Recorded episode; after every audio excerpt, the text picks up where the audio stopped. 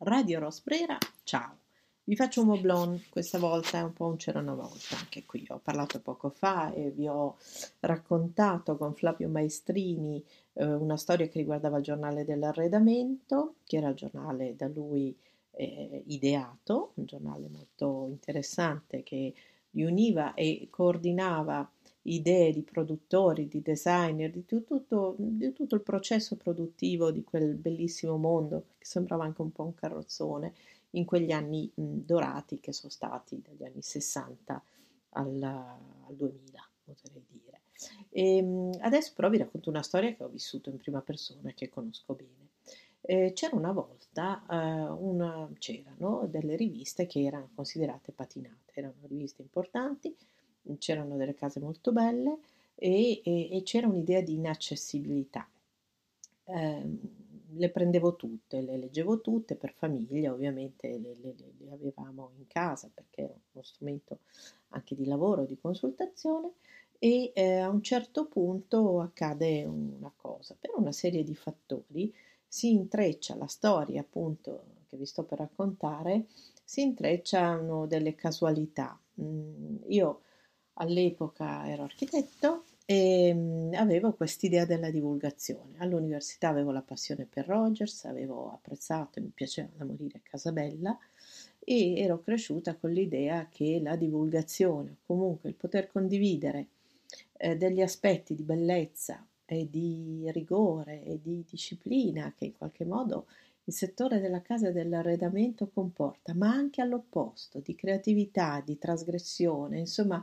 che i due aspetti così lontani, mh, espressi dalle forme, espressi dal design, potessero convivere, dovevano essere raccontati o comunque potevano essere raccontati in modo diversi, diverso da come l'avevo vissuto. Quindi le testate erano quella cosa dove eh, si vedevano le case, poi si vedevano i mobili, poi si vedevano i testi dove le persone raccontavano le, le vicende, per lo più personali. Allora io a un certo punto faccio il mio praticantato a Brava Casa, che era una testata d'arredamento, e faccio lì la gavetta. Questa ve la risparmio perché di solito la racconto a pochi intimi, ma io in realtà stasera vi voglio parlare dell'ideazione di cose di casa, che è stato un periodico, un um, magazine um, di cui vado molto orgogliosa perché l'ideazione ha una eh, ben precisa collocazione storica, conosco l'esegesi da, da, da prima, da, dalla prima, anche dalla prima così eh, ingenuità, che era quella di pensare che avendo fatto un progetto per la casa editrice Fabbri, eh, che doveva essere in qualche modo un video magazine, avere allora una appunto un VHS, una cassetta, poi un DVD, eh, in cui c'erano video, video filmati mh, fatti dall'allora Film Go di Milano, che stava in via Moscova, e dal mitico Oldani che produrrà anche bellissime trasmissioni della moda. Mh, ecco, intercettato lui per questo progetto per la Fabri, ci trovammo in qualche modo ad avere un prodotto che però non vide la luce, non c'era internet e questo era un video magazine di fatto. Allora, preda di questa frustrazione, io ho detto basta, basta, basta, non faccio più questa cosa. Mando per sbaglio un fax a, una, a un'agenzia, una casa, a una... in realtà volevo mandarla in un posto ed è andato in un altro posto. Quest'altro posto c'era un giornalista molto bravo, Andrea Franchini, che aveva un service e aveva avuto una commessa da un editore di eh, studiare e pensare un giornale perché questo editore era impallinato proprio con i cataloghi dell'IKEA. Però eh, vide il mio curriculum e in qualche modo eh, intuì che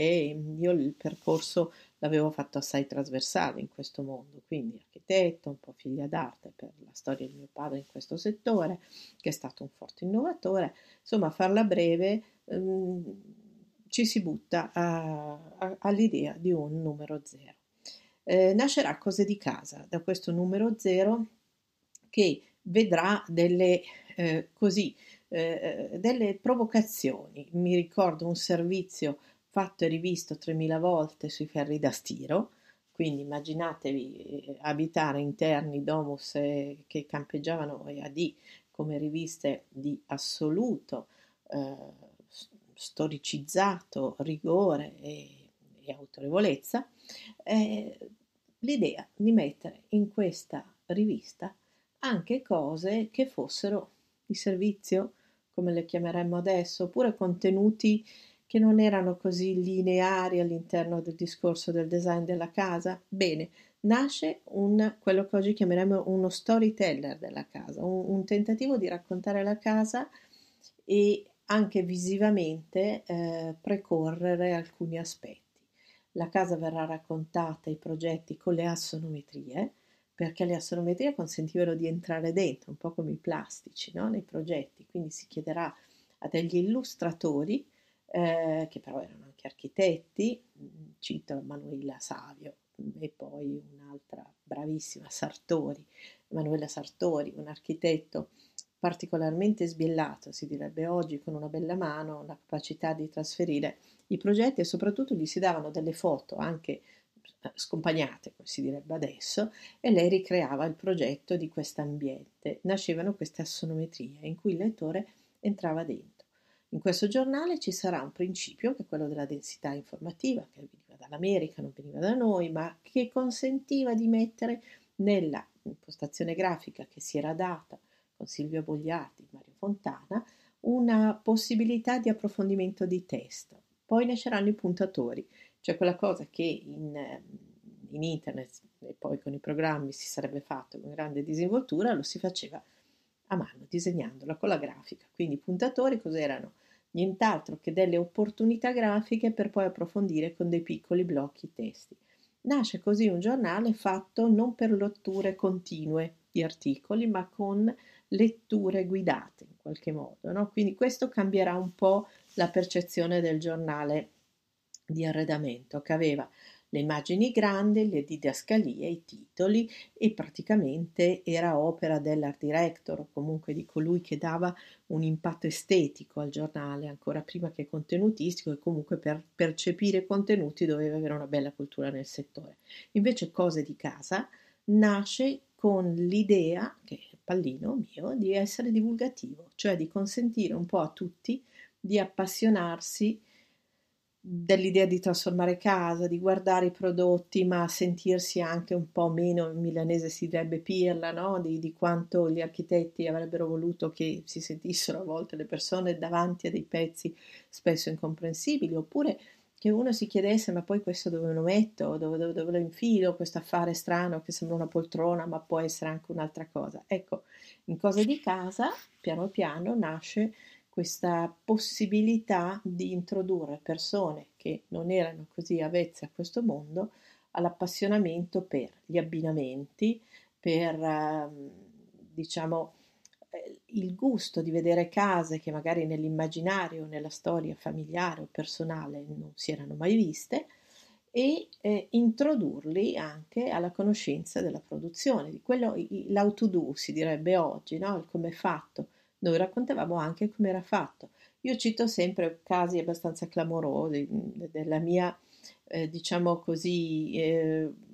possibilità di, di, infilarci sempre altri argomenti tra quelle pagine e, e cito quando in un servizio delle cappe, appunto quelle aspiranti, io ero riuscita poi a parlare di pesce e della pesca al traino. Ecco, questo per dire che cose di casa doveva essere un pozzo di curiosità, ma anche guardavo più focus che interni, se devo dirla tutta, però eh, allo stesso modo divenne con la sua ampia diffusione un riferimento anche per chi, eh, io cito sempre il fatto che c'era anche un pubblico di lettori maschili molto nutrito, eh, volesse aggiornarsi senza avere quella, quella distanza tra la, l'oggetto, la, la storia, il protagonista, in questo caso i designer, i produttori, eccetera. Non c'era la serie A e la serie B, ehm, con grande provocazione si mischiavano e qualche volta ovviamente i brand più noti snobbavano un po' questo tipo, questa modalità di, di, di incedere nel mondo della casa perché eh, non, eh, non era gerarchico come era stato per tanti e tanti anni. Quindi devo dirvi mm, che questo episodio, questa cosa di casa che anche col prezzo entrerà nelle case con dei numeri pazzeschi, 700.000 copie, eh, era un giornale che veniva comprato anche col quotidiano, uno prendeva solo 24 ore, prendeva cose di casa, nessuno si vergognava perché era un giornale che per alcuni era cosiddetto facile, per qualcun altro era mh, mm, troppo, troppo, insomma, se la tirava troppo poco e poi usava colori che non erano sempre in linea, diciamo, con quelli che erano i trend e non aveva quel taglio. La redazione era composta spesso da persone che non erano specializzate, infatti sceglievo giornalisti e praticanti che non avevano quella predisposizione, diciamo, ma proprio perché da lì potevano nascere interrogativi, curiosità, pensieri che nei contesti noti tra architetti siamo eh, si danno per scontati e quindi quello non era. La copertina aveva la banda, la chiamavamo una banda dove ci mettevano gli strilli che dovevano essere attenzionali, poi un titolo più grande e ancora oggi lo fanno in questo modo e, e lì però io devo dire che ero particolarmente mh, poco indulgente alle proposte anche qui che venivano fatte sullo sfondo di quello che si era visto fino allora dell'uso delle parole tipo l'antico va bene, lo stile, il moderno e dicevo spesso noia mortale, quest'estate c'erano le stagionalità, per cui d'estate si mettevano le cose blu e d'inverno si mettevano i caminetti. Ecco, ho tentato in quegli anni di stravolgere anche questo, perché penso che il cambiamento, l'innovazione lo devi anche un pochino alimentare e con la provocazione e con la curiosità e soprattutto eh, cambiando l'ordine dei fattori. Vi ho raccontato un po' la storia di cose di casa che ancora oggi è in edicola, non c'entra molto con quella che era la mia versione di quegli anni,